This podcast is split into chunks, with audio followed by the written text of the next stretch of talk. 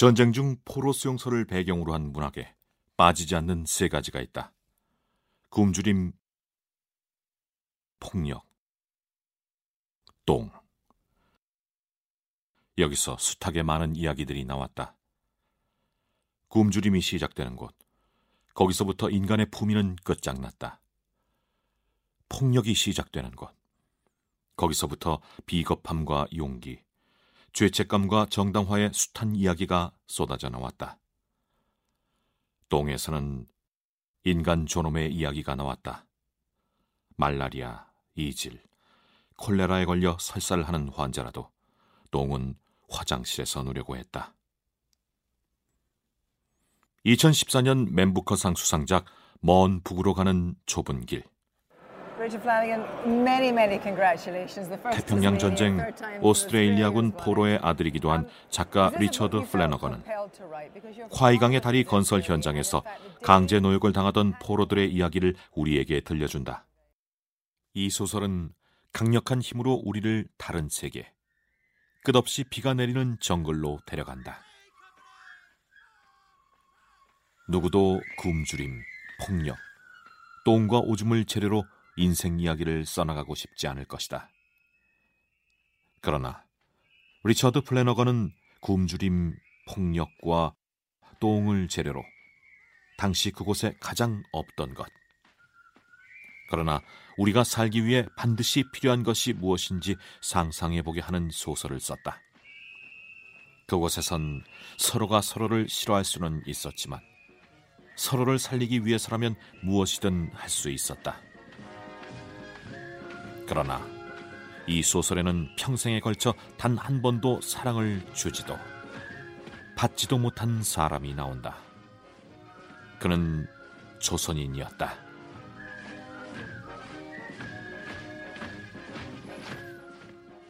조선인 포로 감시원이 곡괭이 자루로 포로를 구타하는 장면은 읽기 힘들 정도로 비통하다. 그 숨막히게 긴 순간 포로들은 구타당하는 동료를 꼼짝도 하지 않고 지켜봤다. 조선인 포로 감시원은 전후 전범이 돼 사형을 당한다. 그가 죽기 전 마지막으로 생각한 것은 일본이 주기로 한 월급 50엔에 관한 것이었다. 그러나 인간이 단 한 번의 사랑도 없이 돈 외에 할 말도 지킬 것도 없이 죽어가는 것은 진정으로 비참한 일이다.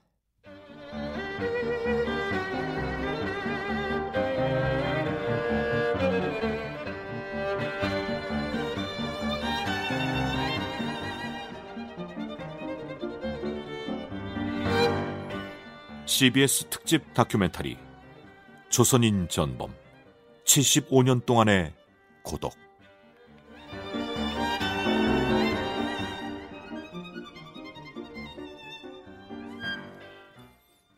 1984년 강원도 양구의 농민 정종관이 사망했다. 그에겐 한 가지 특별한 점이 있었다. 그는 왼쪽 갈비뼈 일곱 개가 없었다. 노태우 대통령 이번 일본 방문 정상회견은 그동안 한일 양국 간의 걸림돌로 작용해왔던 과거사에 대한 사죄를 매듭짓고 21세기 태평양 시대를 향한 1990년 5월 노태우 전 대통령 방위를 앞둔 우리나라의 일본 대사관 앞은 시끌시끌했다. 태평양 전쟁 희생자에 대한 해결이 전제되지 않는 한 대통령 방일에 반대한다는 시위가 벌어졌다. 돌발적인 사고도 있었다. 일장기를 휘날며 퇴근하는 야나이 신이치 대사의 차에 한 회사원이 전경들을 뚫고 올라타 사죄하라고 외치고 유인물을 뿌렸다. 그는 종로 경찰서로 연행됐다. 그날 그가 뿌린 백여 장의 유인물을 본 사람들은 전에 볼 수 없던 단어를 봤다. 태평양 전쟁 전범 유족회란 단어였다.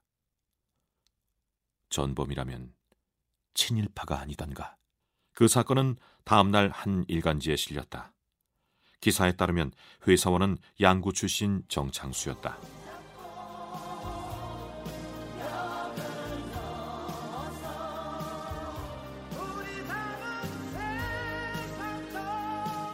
88 올림픽 도시 정비 과정에서 생긴 철거민 시설에서 정창수는 MBC 광복절 특집 다큐멘터리 포로 감시원을 보고 있었다. 태평양 전쟁 당시 일본군 포로 감시원으로 동남아시아로 갔다가 전쟁 범죄자가 된 조선인들 이야기였다. 영상을 보는 동안 정창수 씨는 어두운 느낌에 사로잡혔다. 우리 아버님하고 복, 장이나그 분위기가 똑같은 사진들이 쫙쫙 나오는 거야. 그래서 야, 그거 너무 희, 희한하다. 옛날에 우리 아버지 그 사진 보면은 외국의 어린 애들, 외국 여자들, 옷도 남루한 외국의 남자인데 삐썩 마른 사람들 이런 사람들하고 막 같이 찍은 사진이나 뭐 이런 게 많이 있었는데 그럼 어쩌면 우리 아버지도 포로 감시 군속으로다가 악역을 하지 않았을까 하는 내가 이게 순간적인 게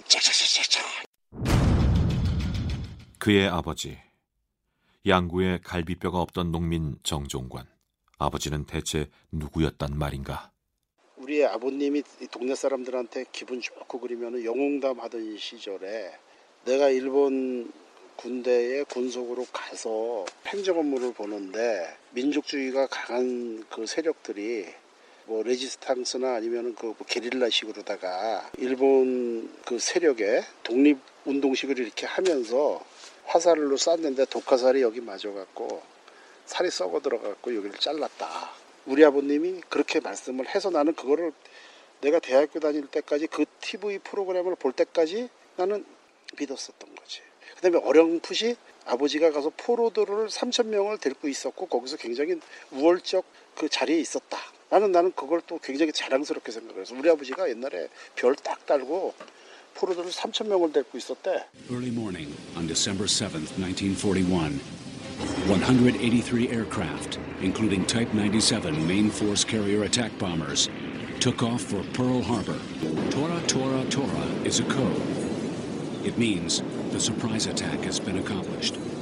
It was the first surprise attack that had been staged by aircraft. 1941년 12월 7일 진주만 공습은 기습적이었다. 호놀룰루에서 나온 라디오 방송 멘트는 이것은 실제 상황입니다였다.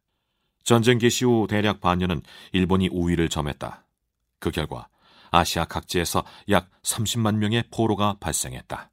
1942년 5월 23일 일본은 매일신보에 광고를 낸다.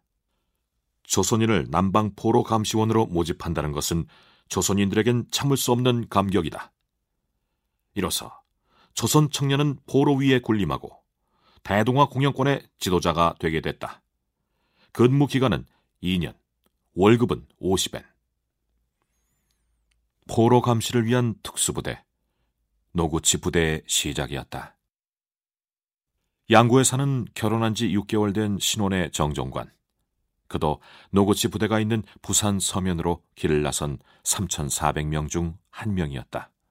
어머니가 아버지가 그 가실 때 새벽에 일어나서 구식 결혼식은 이렇게 앞에 큰 수건을 광목 하얀 수건을 앞에 이렇게 드리고 서로 맞절을 하는 그런 게 있는데 그거 일부를 이렇게 저고리 안쪽에다가 주머니를 만들어서 어, 이걸 이별의 이제 정표다 어린 마음에 아버님의 그 뒷모습을 그래도 조금 보고 싶어 갖고 산 등성이에 올라가면은 옛날 말로 신장로라 그러죠. 그게 저 면사무소 앞까지 이렇게 가는 게 몇백 미터가 이렇게 직선 도로를 볼 수가 있거든요. 그냥 어린 마음에 산 위에 올라가서 아버님의 가는 이렇게 뒷모습을 보는데 아버님이 계속 이렇게 뒤를 이렇게 돌아다 보시더래요. 1942년 여름은 전에 없던 극심한 가뭄으로 비 한 방울 내리지 않은 날씨가 5월부터 8월 하순까지 계속됐다. 땀에 찌든 채 두 달 훈련받는 동안 노고치 부대 조선 청년들은 하찮게 여겨졌다. 노구치 부대에서 조선 청년들은 두 가지를 배웠다. 당시 수상 도조 히데키가 만든 살아서 포로가 되는 치욕을 당하지 말라는 전진훈과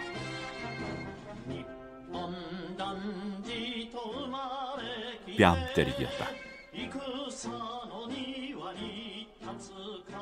이 두 가지가 훗날 노구치 부대원들의 인생을 돌이킬 수 없는 방향으로 몰고 갔다.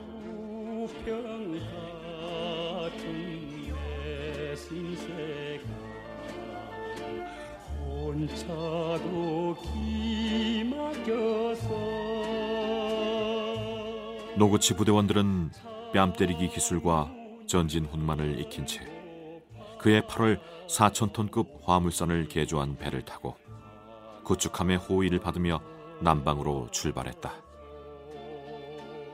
그들은 일장기를 들고 조선 출신 포로 감시원으로 세계 역사에 등장했다. 용두산이 멀어져 갈 때 애수를 느낀 부대원 중 아무도 자신과 별 상관없는 전쟁에서 어떤 악역을 맡게 될지 알지 못했다.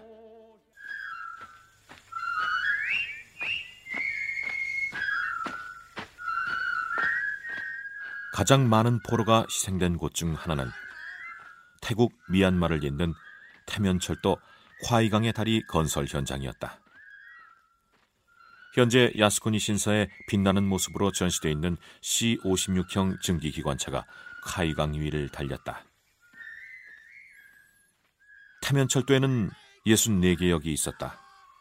모기, 독충, 독사, 전염병이 들끓는 역마다 조선인 포로 감시원은 일본인 상관, 포로들과 함께 대나무와 야자수 잎으로 만든 수용소에 있었을 것이다.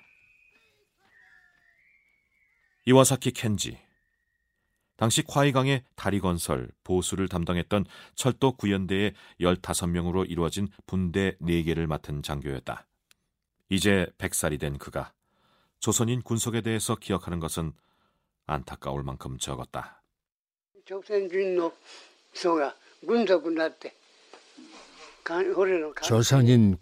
들이 포로들을 감시하였습니다. 우리가 일할 포로를 몇 명 달라고 숫자를 요구하면 어, 조선인 군속들이 인술에 데리고 왔습니다. 그곳에서 남에게 자유를 빼앗긴 식민지 조선인이 한 일은 남의 자유를 빼앗는 것이었다. 그들을 피해자로 만든 구조가 그들을 가해자로 만들었다. 그곳에서 포로 만 육천 명, 현지인 10만 명이 사망했다. 대체 이 많은 사람은 어떤 노동을 하다가 왜 죽어야 했는가? 이 곤란한 질문에 대해 1943년 6월 1일자 매일신보는 이렇게 대답하고 있다. 포로들은 우리의 따뜻한 대우와 보호를 받아 행복한 생활을 하고 있다.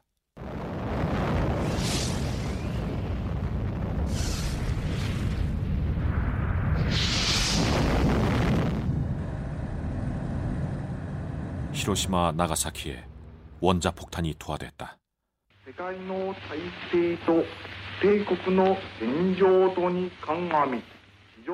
8월 14일 히로이토 천황의 육성이 극비리에 녹음됐다. 천황은 전쟁에서 죽어간 장교와 병사들 그리고 그들의 유가족을 생각하면 밤낮으로 고통에서 벗어날 수 없고 천황 자신은 운명에 따라 견디기 힘든 것을 견디고 참을 수 없는 것을 참겠다고 했다. 가해 사실이 아니라 피해 사실만을 부각한 천황의 음성을 들은 일본인들은 천황이 너무 심한 죄책감을 갖지는 않을까 염려해야 했다.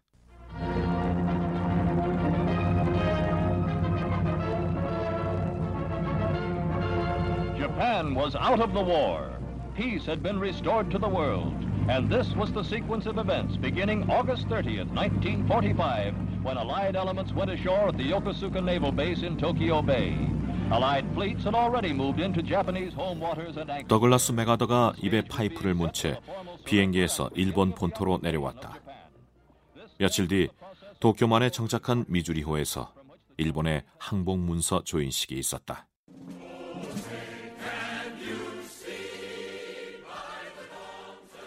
살아서 포로가 되는 치욕을 당하지 말라는 도조 히데키는 살아서 포로가 됐다.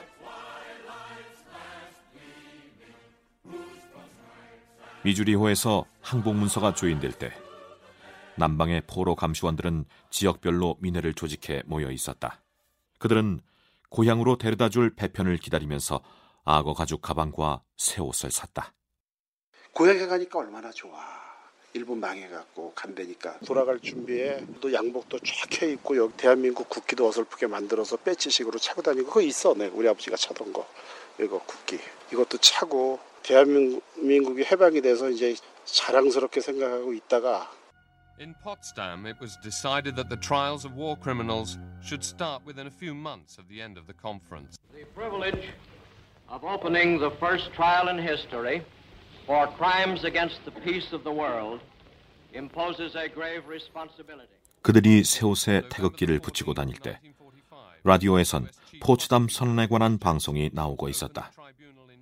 포츠담 선언은 엄격한 정의가 모든 전범에게 부과될 것이며 아군 포로에게 잔악 행위를 한 자들도 포함될 것이라고 규정하고 있었다. 한국 돌아갈 일만 기다리고 있는데 일본 사람들이나 대만 사람들, 중국 사람들, 연합군들이 이렇게 이제 수송을 하는데 다 보내는데 포로 감시 군속들만 다른 비행기나 다른 자동차를 타라 그린 거야. 너네도 이제 다 가니까 보따리 싸라. 그래갖고 좋아라 하고 차를 딱 탔는데 반동 같은 경우에는 워낙 그 당시에 오지니까 비행기로다가 이제 운송을 하는데 비행기가 붕 떠서 가다가 다시 돌아가고선 다시 그 반동 공항에 내렸다는 것이 다시 공항에 내리니까 그 네루 군대라고 인도의 그 흑인 어, 용병들이 중화기로다 딱 무장을 해갖고선 비행기 딱 내리자마자 거기서부터 그냥 구타가 전부 다 시작되더니 모든 소지품 전부 다 압수하고 딸딱 베끼고 머리를 전부 다 밀고선 사진을 전부 다 찍은 거야. 모든 사람들을. 이 사람들이 관할했었던 부대에 그 살아있는 사람들한테 전부 다 우편으로 보낸 거야. 이 사람들 중에서 당신을 인간적으로 학대하거나 괴롭힌 사람이 있으면은 이것이 당시 모든 조선인 군속이 알게 돼버린 일본어 구비 직갱이었다. 경희대학교 김민철 교수의 이야기다.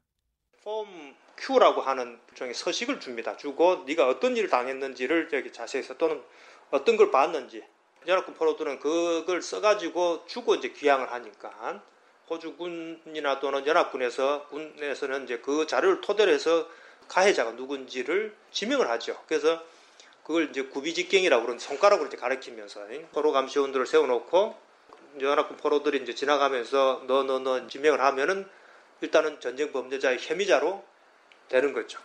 이 연합군 포로들의 눈에는 가해자가 자기 눈앞에 있는 사람이에요. 도쿄에 앉아가지고 명령을 내리는 사람이 아니고 직접 자기 눈앞에서 아픈데도 일을 가게 만들려고 명령을 하는 사람. 그 다음에 때리는 사람이죠. 실제로 명령을 내리는 사람보다는 그 명령을 집행하는 사람한테 대한 원망이 더 많이 가니까 어, 그 사람들이 더 미운 거죠.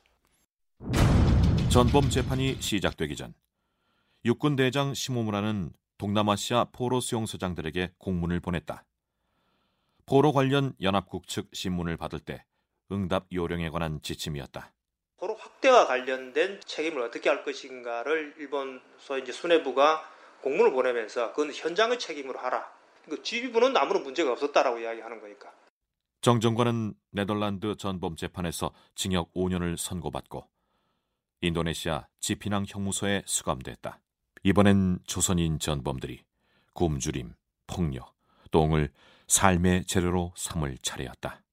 일본으로 수감에 후송이 돼서 건강 검사를 받으니까 대부분의 환자들이 폐결핵이나 질환들을 앓고 있어갖고 당시에 그 폐결핵은 아주 굉장히 전염성이 있기 때문에 위험한 병들로 분류가 돼갖고 격리를 시켜서 치료를 하지 않으면은 또 많은 사람들한테 피해를 줄 수가 있기 때문에 그래서 지금처럼 뭐 첨단 의약품들 그분들한테까지 그런 혜택이 안 가고 이래서 고전적인 치료를 했었던 모양이에요. 그래서 한쪽 폐를 절단하기 위해서 갈비뼈를 한쪽에 있는 일곱 대를 다 잘라야 되고 다행히 이제 적십자설을 통해서 가족들하고 연결이 돼서 1955년도에 불구의 몸으로 이제 한국에 돌아오시게 됐죠. 정정관은 떠날 때처럼 화물선을 타고 부산을 통해 귀국했다. 귀국하는 그의 가방에는 노벨 문학상 수상작품 닥터 지바고와 리더스 다이제스트가 있었다. 정정권의 귀국 소식은 신문에 실렸다. 죽은 줄 알았던 남방 군속 14년 만에 돌아오다라는 제목의 기사였다. 정정권의 고향 양구에서도 그의 귀국 소식은 화제거리였다. 우리 어머니나 우리 할아버지가 여기서 6.25 전에 월남한 걸로 알고 있는데 그, 그 정종관이가 살아서 들어와서 만났다 그러니까 여기서 동네 유지들이 회의를 해갖고 우리 아버지보다 우리 어머니가 정말 대단한 사람이다. 어려서 시집을 와갖고 고생하고 시부모들 공양하고 이거 후세의 기감이 돼야 되니까 연료비를 만들어서 세워주겠다.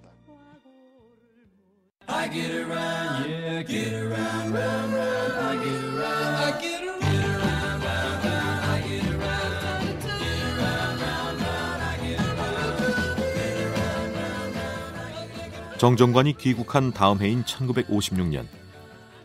일본은 이제 전후는 끝났다고 선언했다. 전범 재판을 끝내고 남은 사람들은 과거의 짐을 덜고 평화롭고 안정되고 행복한 마이홈을 위한 쫙 펼쳐진 경제 성장의 길로 들어섰다. 그 다음 해 A급 전범 기시노부스키가 수상이 됐다. 그리고 1964년 도쿄 올림픽이 열렸다. 장 선수의 은메달 획득으로 도쿄 하늘 높이 감격의 첫 태극기가 올랐는데 우리 선수단과 교포들은 서서히 오르는 태극기를 지켜보며 벅찬 감격으로 눈물을 흘렸습니다. 이 소식을 전해들은 온 결에는 환호를 터뜨리며 장 선수의 장고를 칭찬했고 박정희 대통령은 온 국민과 더불어 크나큰 1969년 새해 뉴기니에서 살아 돌아온 병사가 신년회에 참석한 천황을 향해 파친코 고인을 쏘면서 야마자키 천황을 쏴라라고 외쳤다. 야마자키는 뉴기니에서 죽은 친구의 이름이었다. 그러나 그 무렵엔 천황의 전쟁 책임에 대해서 생각하는 일본인은 거의 없었다.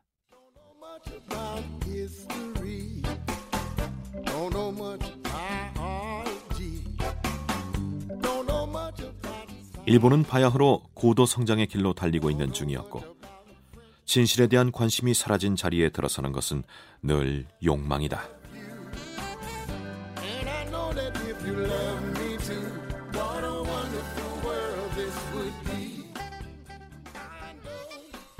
그 사이 정종관은 기울어진 몸으로 지게를 지고 농사를 지었다. 그의 인생 과제는 그들에게 무슨 일이 일어났는지 알고 싶어 하지 않는 세상에서 망가진 몸으로 어떻게 살까였다. 우리 아버지 또 라디오를 듣는 걸 무진장 좋아해서 라디오 일하면서 밤에 자면서 항상 라디오를 중학교 다니던 무렵에 전방 지역이라서 이 주파수 조정이 잘 안 돼요. 그러다가 딱 어떻게 했는데 일본 방송이 딱 들린 거야. 우리는 여보 여보 부르면서 우리 엄마 부르면서 얘기를 하는데 귀동냥을 했지. 하, 참 내가 이게 주파수 조정을 하다가 이 방송 일본 방송을 들었는데 내가 일본에서 동경대 부속병원에서 그 당시 그 내과 과장 하던 사람한테 이 수술을 받아서 그 사람이 폐를 한쪽 절개를 하면서 수술도 잘 됐고 결과가 좋으니까 당신은 공기 좋은 데 가서 크게 무리하지 않고 살면은 한 10년은 살 수 있다. 그 사람이 동경대학교 병원장이 돼갖고 아침에 토막 상식에 거기에서 프로그램을 하는 거야. 그러면서 우리 아버님이 밥도 먹고 살고 좀 제대로 풀렸으면은 내가 이 사람한테 편지라도 써서 당신이 수술해준 내가 한국에 와서 10년 보장을 했는데 근 30년을 살고 있다 이렇게 해주면 이 사람도 얼마나 좋을까. 그는 망가진 몸, 전범이란 정체성, 가난을 재료로 많은 이야기를 써내야 했다. 우리 아버님은 항상 몸이 아프시고 이 폐가 하나밖에 없고 결핵을 앓으셨고 또 결핵 환자로다가 면사무소에다 등록을 하게 되면 관리가 되고 격리가 되고 이런 게 아버지가 너무 싫었던 거야. 결핵 환자인 것을 숨기면서 면사무소의 보건요원들 이런 사람들을 사적으로 이렇게 알아갖고 몰래 황산 스트랩토만신을 얻어갖고 내가 이걸 뭐 좋은데 쓸라 그린다 아니면 우리 결핵 환자가 있는데 내가 이게 주사를 놔줘. 그러니까 우리 어머니가 한평생 우리 아버지 돌아가실 때까지 겨 기침이 심하거나 이때는 내 주사기 주전자에다 달달달달 냄비에다 끓여갖고 어머니가 항상 주사 놓고 그랬지. 그러면 아버지가 잘못 찔렀다고 맨날 엄마한테 쿠사리 주고. 많은 사람들이 말하는 것을 해방으로 생각하는 사회에서 그는 죽을 때까지 철저히 침묵했다. 대신 그의 침묵은 아들에게 할 말을 주었다.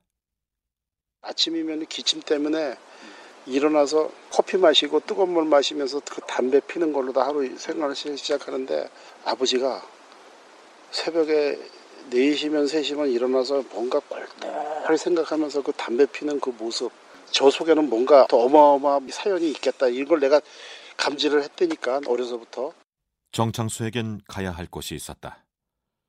또 교회는 조선인 전범들의 모임 동진회가 있었다. 1990년 그는 부산을 통해 도쿄로 들어갔고 동진회 사무실에 전화를 걸었다. 일본말로 누가 하길래 여보세요 저 한국 사람입니다. 한국사 한국말 할 줄은 아는 사람 좀 바꿔주세요 그랬더니 어, 저, 저 한국 사람입니다. 뭐 때문에 그러세요? 그랬더 그래서 제가 저희 아버님이 그 일본의 포로감시 군속으로 갔다가 1984년도에 한 5년 전에 지금 돌아가셨는데 아버님의 좀 흔적을 좀 찾고자 제가 일본으로 왔는데 제가 뭐 아는 게 문재행 씨, 그 다음에 김동해 이런 분들 내가 주소를 갖고 왔는데 그분들 살아 계시냐 그랬더니 돌아가신 분도 있고 살아계신 분도 있는데 아버님 때문에 오셨으면 나랑 또 친구고 같은 케이스인데 우리 사무실로 오세요. 그래갖고 내가 동진교통을 찾아갔지. 그러니까 전화를 받던 사람이 이학래 씨야.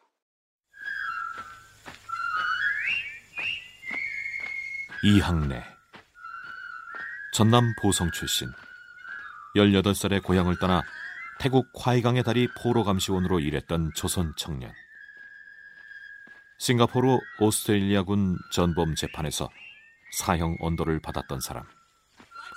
먼 북으로 가는 좁은 길의 작가 리처드 플래너건의 아버지가 있던 포로 수용소의 조선인 간수. 바로 그 이학래였다. 정창수는 후생성에 찾아가 전범이었던 아버지가 평생 고독과 가난 속에 숨졌음을 항의하고 사과를 요구했다. 정창수가 일본에 간 1년 뒤인 1991년 8월 14일 김학순 할머니의 위안부 증언이 터져나왔다. 정말로 그 화를 다 뭐 어떻게 해볼지를 모르겠어 아주.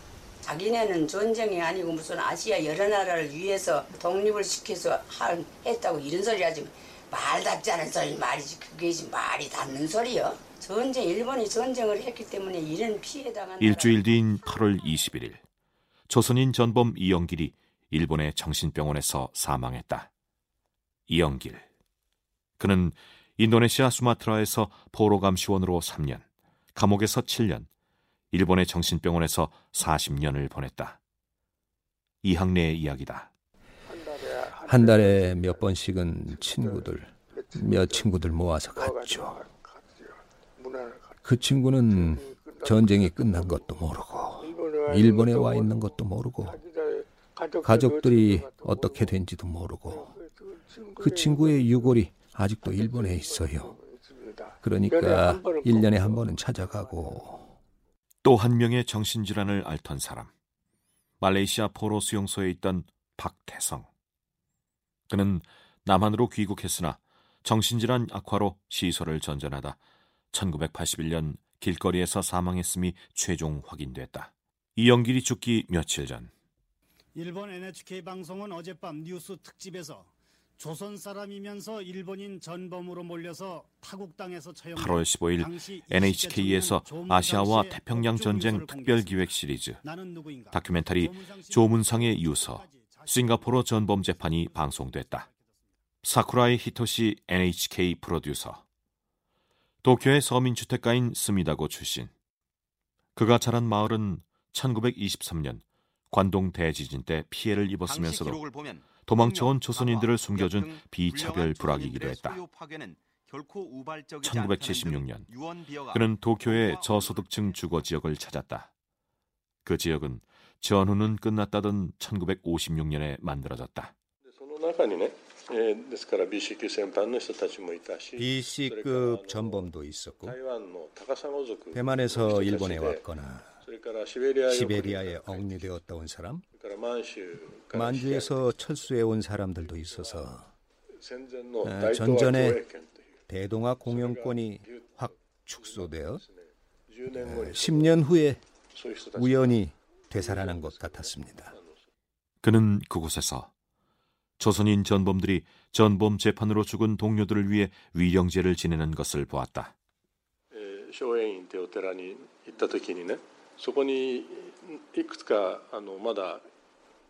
쇼엔이라는 절에 갔을 때 조국에 미쳐 돌아가지 못한 몇 기의 유골이 아주 작은 상자에 모셔져 있었습니다.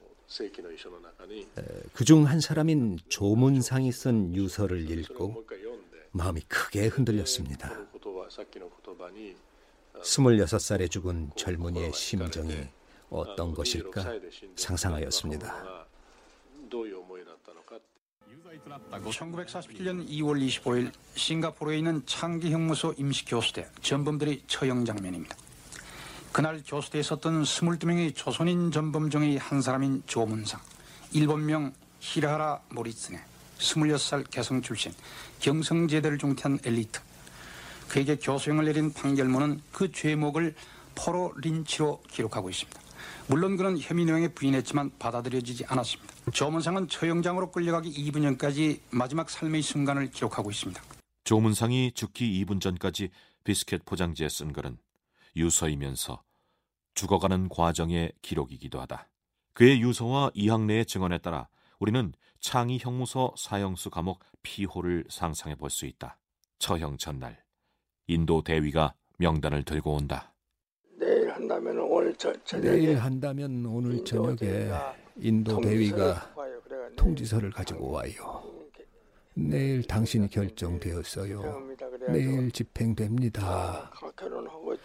다 각오를 하고 있었지만 역시 피홀 장례가 아주 슬픈 장소가 되어버리고 말지요. 내일 집행당할 사람만 모아가지고 저녁에 반차례를 합니다.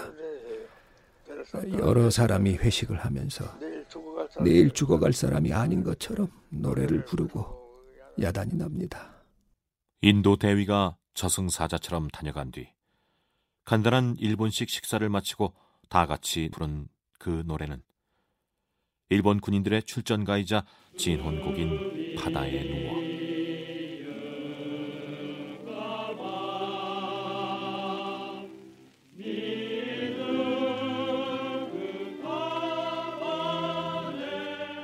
그리고 아리랑이었다.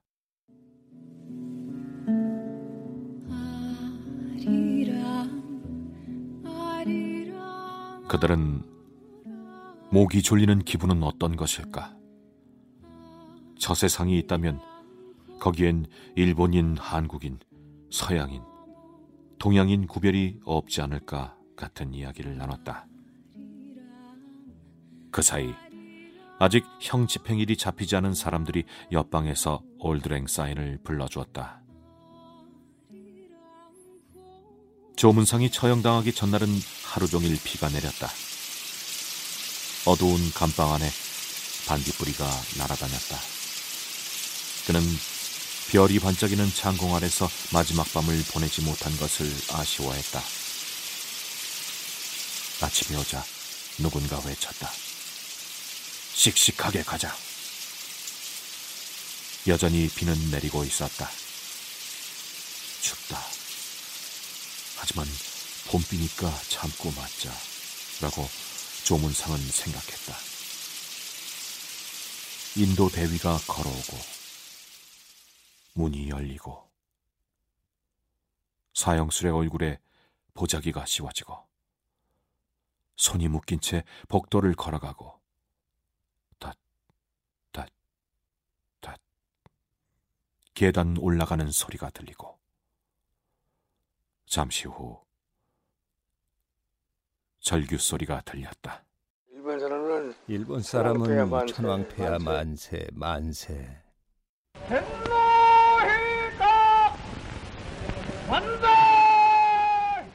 그리고 한국 사람들은 대한독립 만세를 외쳤다. 사형 집행의 전 과정을 피홀에선 전부 다 들을 수 있었다. 그런 아침엔 침을 삼키는 사람조차 없이 피홀엔 깊은 정막이 흘렀다. 이명준. 그는 이학래와 최호까지 함께 있던 조선인 사형수였다. 이명준의 이름이 먼저 불렸다. 그는 죽기 전날 먹지도 노래를 부르지도 말을 하지도 않았다. 그런 그가 죽기 직전 입을 열었다. 최후의 죽어갈 적에 최후의 약수를 하면서 나한테 하는 이야기가 당신이 가명되길 원합니다. 가명돼서 돌아가면 이명준이가 그렇게 나쁜 사람이 아니었다고 여러분들에게 전해주세요. 이렇게 이야기하고 죽어갔어요. 내가 그렇게 나쁜 사람은 아니었다고 전해달라는 부탁을 한 이명준에게는 죽음이 모든 것의 끝이란 생각이 없었다. 우리는 가끔 죽음이 모든 것의 끝이란 생각을 위안으로 삼는다.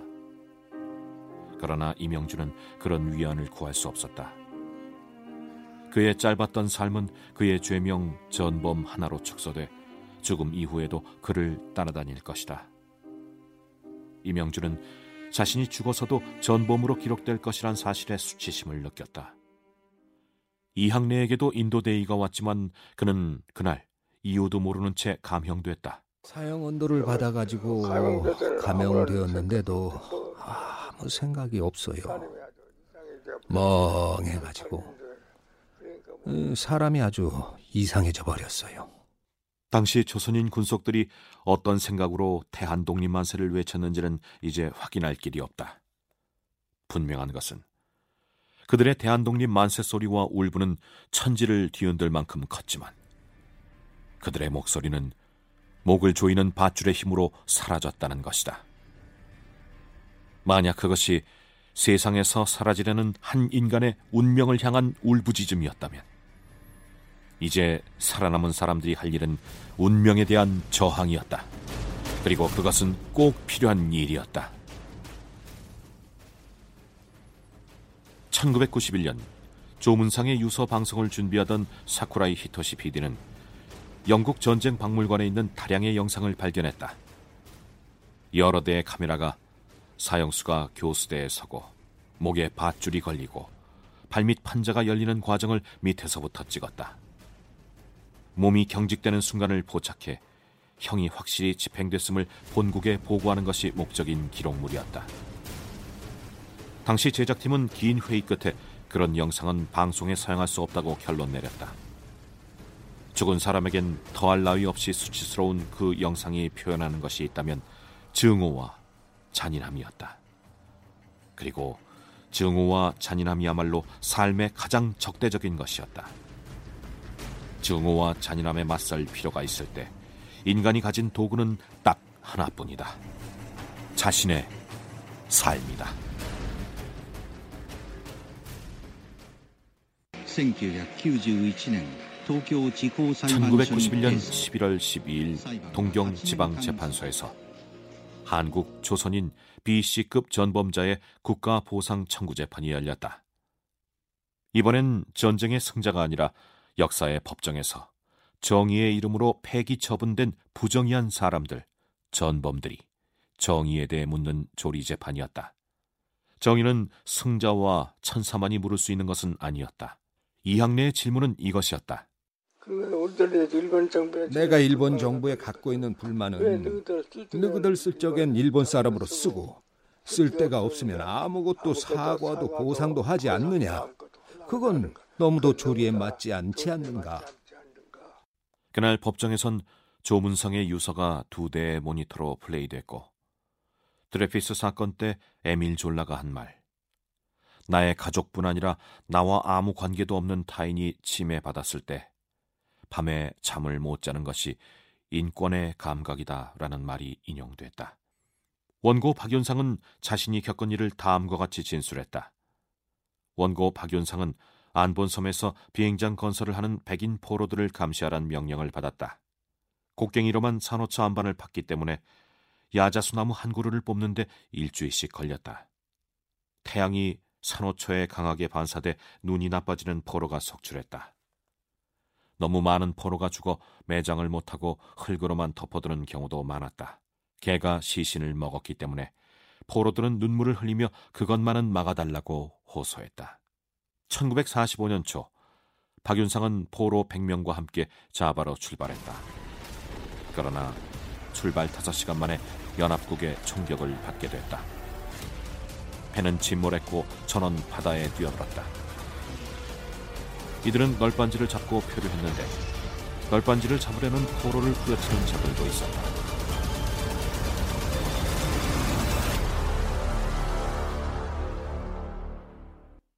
박윤상은 자신이 왜 기소됐는지 알지 못했다.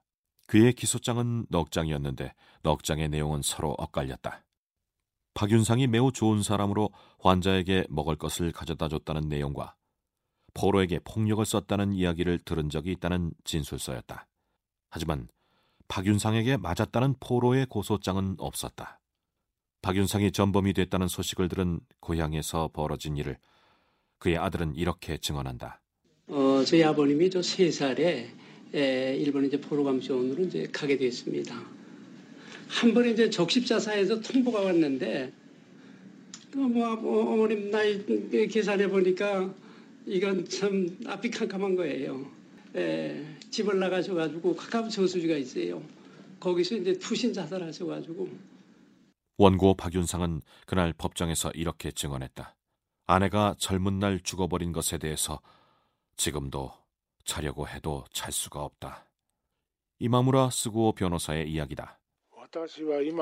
그는 지금 돌이켜보면 자기 같은 바보는 없다고 후회했습니다. 타이로 포로 감시인을 하면서 일본을 위해 이용당하면서도 무지에서 제대로 반항도 못하고 충성을 다한 자신이 바보였다고 했습니다. 어렸을 때부터 일본에 복종하도록 교육을 받은 탓이겠지만 그런 교육을 한 일본도 원망스럽지만 자신의 무지를 슬퍼하고 자신의 무지에 분노한다.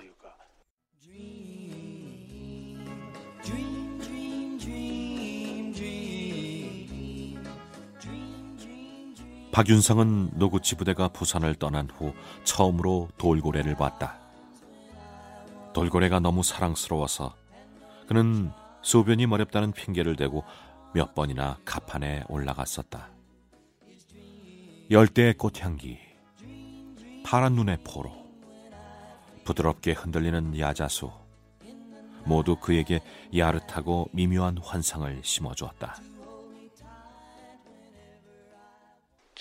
정말 양심적으로 충성을 다해 일을 했는데 그것이 양심의 착각이었다는 거였습니다.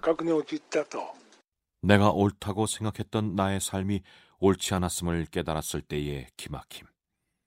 이것은 조문상의 유서 한 부분과 일치한다. 그는 비 내리는 마지막 밤 누군가가 부르는 올드랭 사인을 들으면서 이런 글을 남겼다.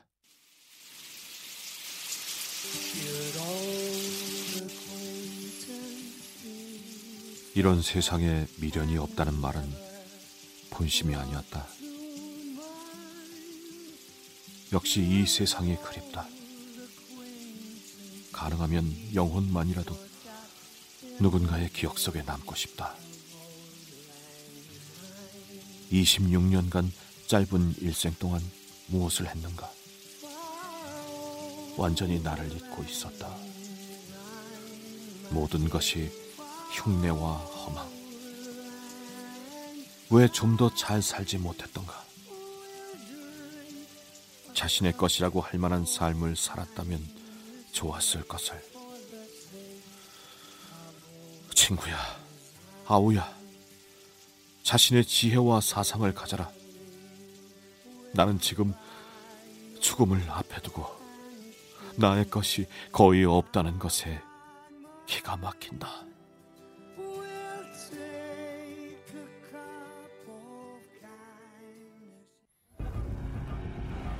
태평양 전쟁 후 열린 전범 재판은 전쟁을 범죄로 규정했다는 점만으로도 큰 환영을 받았다. 그러나 그 결과 미래는 정의의 토대를 둔 평화로운 세계가 될 것이란 이상주의는 곧 한계를 드러냈다. 도쿄 재판에서는 네덜란드가 인도네시아를, 프랑스가 인도차이나를, 영국이 미얀마를 대표했다.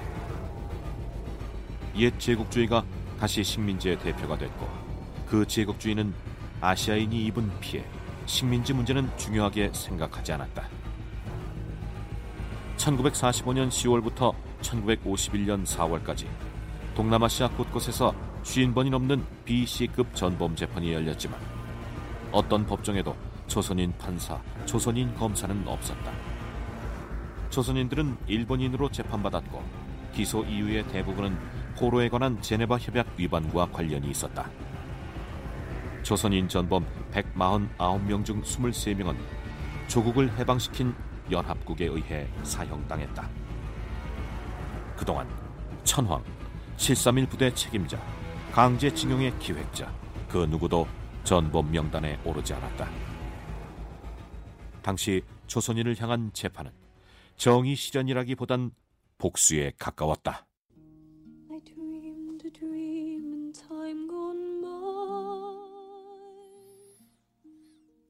인간은 애절할 정도로 정의를 갈구하지만 분별력을 갖기는 힘들다. 1945년 무렵의 정의는 맥빠진 모습으로 실현됐다. 전범으로 사형을 당한 조선인 군속들은 정의를 필요로 했던 역사의 빈틈 한 자리를 메꿔주는 역할을 했다. 그들은 한 인간이 역사의 엑스트라 역할을 하다. 역사의 쓰레기통 속으로, 망각 속으로 사라져버릴 수 있다는 것을 알았다. 나라는 해방됐지만 그들에겐 새로운 인간이 될 기회, 그들을 짓누르는 힘에서 해방될 기회가 없었다. 그들은 자신들이 가장 열심히 순종하고 헌신한 그 힘에 의해 죽었다. 끔찍하게 무가치한 것을 위해 헌신하다 죽고 만다는 그 굴욕에서 벗어나기 위해 반드시 필요한 것. 그것은 자신의 삶을 산다는 주체성이었다.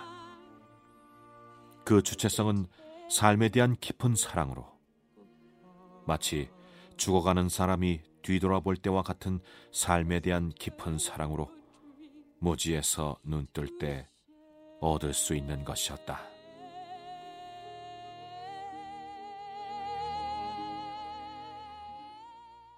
私は先輩になってからだいぶ長い間 이학래는 스가모 형무소에서 이런 수기를 남겼다. 나는 전범이 된 후 상당한 기간 동안 내 과거 행위에 대한 반성과 그들에 대한 복수심 사이를 오가면서 갈등이 있었다.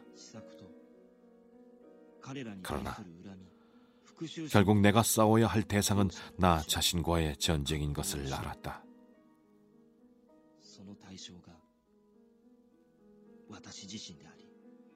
내가 내가 일본 감시원으로 간 건 18살 때였고 일본 사람들은 자기 나라를 위해 죽어간다는 위안이 있지 않습니까?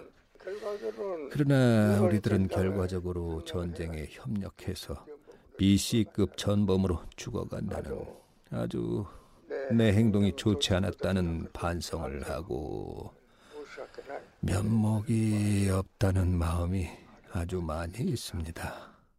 1999년 소송은 최종적으로 기각됐다.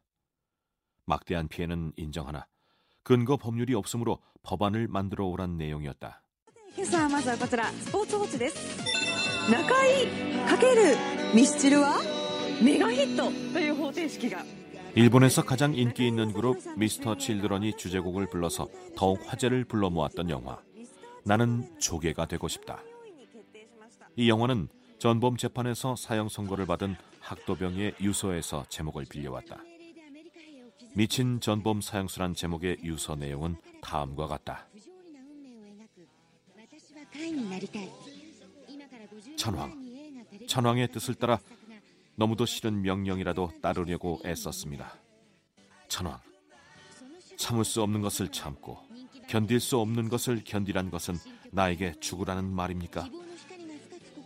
다음 생에 다시 일본인으로 태어난다 해도 다시는 당신 뜻을 따르지 않겠습니다. 아니, 난 다음 생에는 인간이 되고 싶지 않습니다. 난 다음 생엔 반드시 조개가 되고 싶습니다. 조개가 돼서 깊은 바닷속에서 전쟁에 끌려갈 일도 없고 군인이 될 일도 없이 살고 싶습니다. 공교롭게도 이 영화가 나왔던 2008년 이학래는 특정 연합국 재판 피구금자에 대한 특별 교부금에 관한 법률안을 제출했다.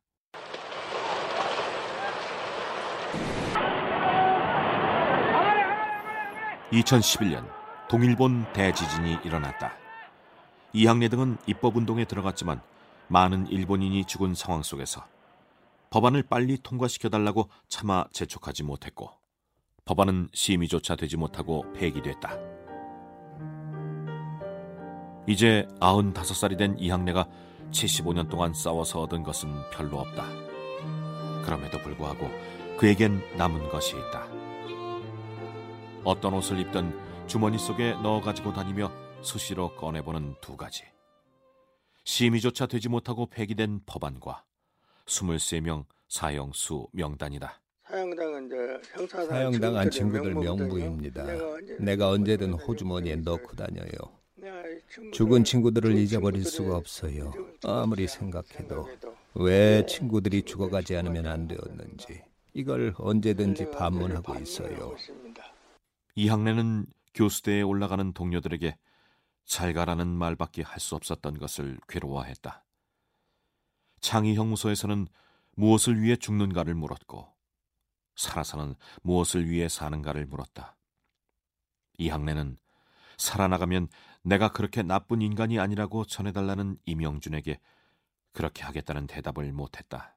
이제 이명준은 밤낮 이학래를 찾아온다. 이명준이가 그런 나쁜 사람이 아니라고 말해달라.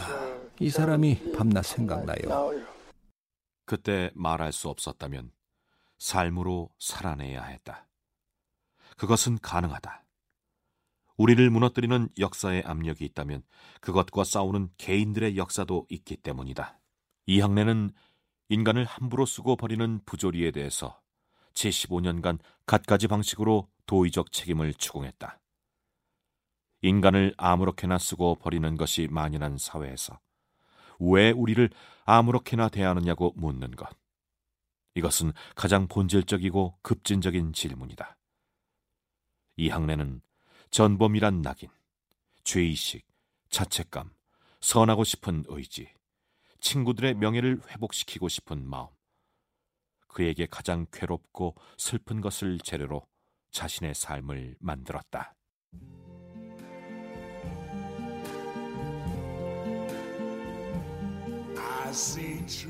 조문상은 삶의 가장 중요한 비밀을 건드렸다. 그 비밀은 그때까지 나의 삶이라고 생각한 것이 나의 삶이 아니었다는 깨달음. 내가 옳다고 생각한 것이 옳지 않았다는 깨달음. 그리고 식사는 식사 이상, 노래는 노래 이상. 삶은 먹고 노래하는 그 이상의 것. 죽을 때 돌아보고 후회할 자신의 것. 무한히 소중한 것. 그런데 왜 우리는 자기 자신의 삶을 살지 못하는가?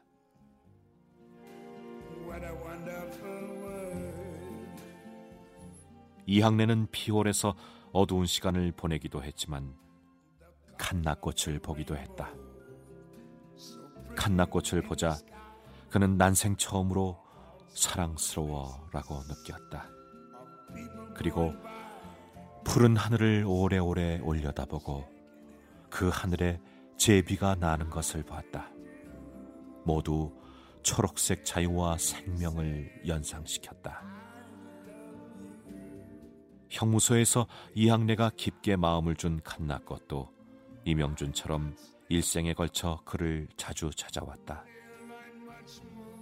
만약 우리가 아직 삶에 대한 깊은 사랑을 가지고 있다면 이들의 이야기는 타인에게 아무렇게나 대해지는 것, 자신이 무슨 일을 하는지도 모르고 어디에 힘을 쏟는지도 모르고 무지하게 사는 것에 그래서 우리가 다름 아닌 자유와 생명임을 잊는 것에 맞서 싸울 것을 권한다.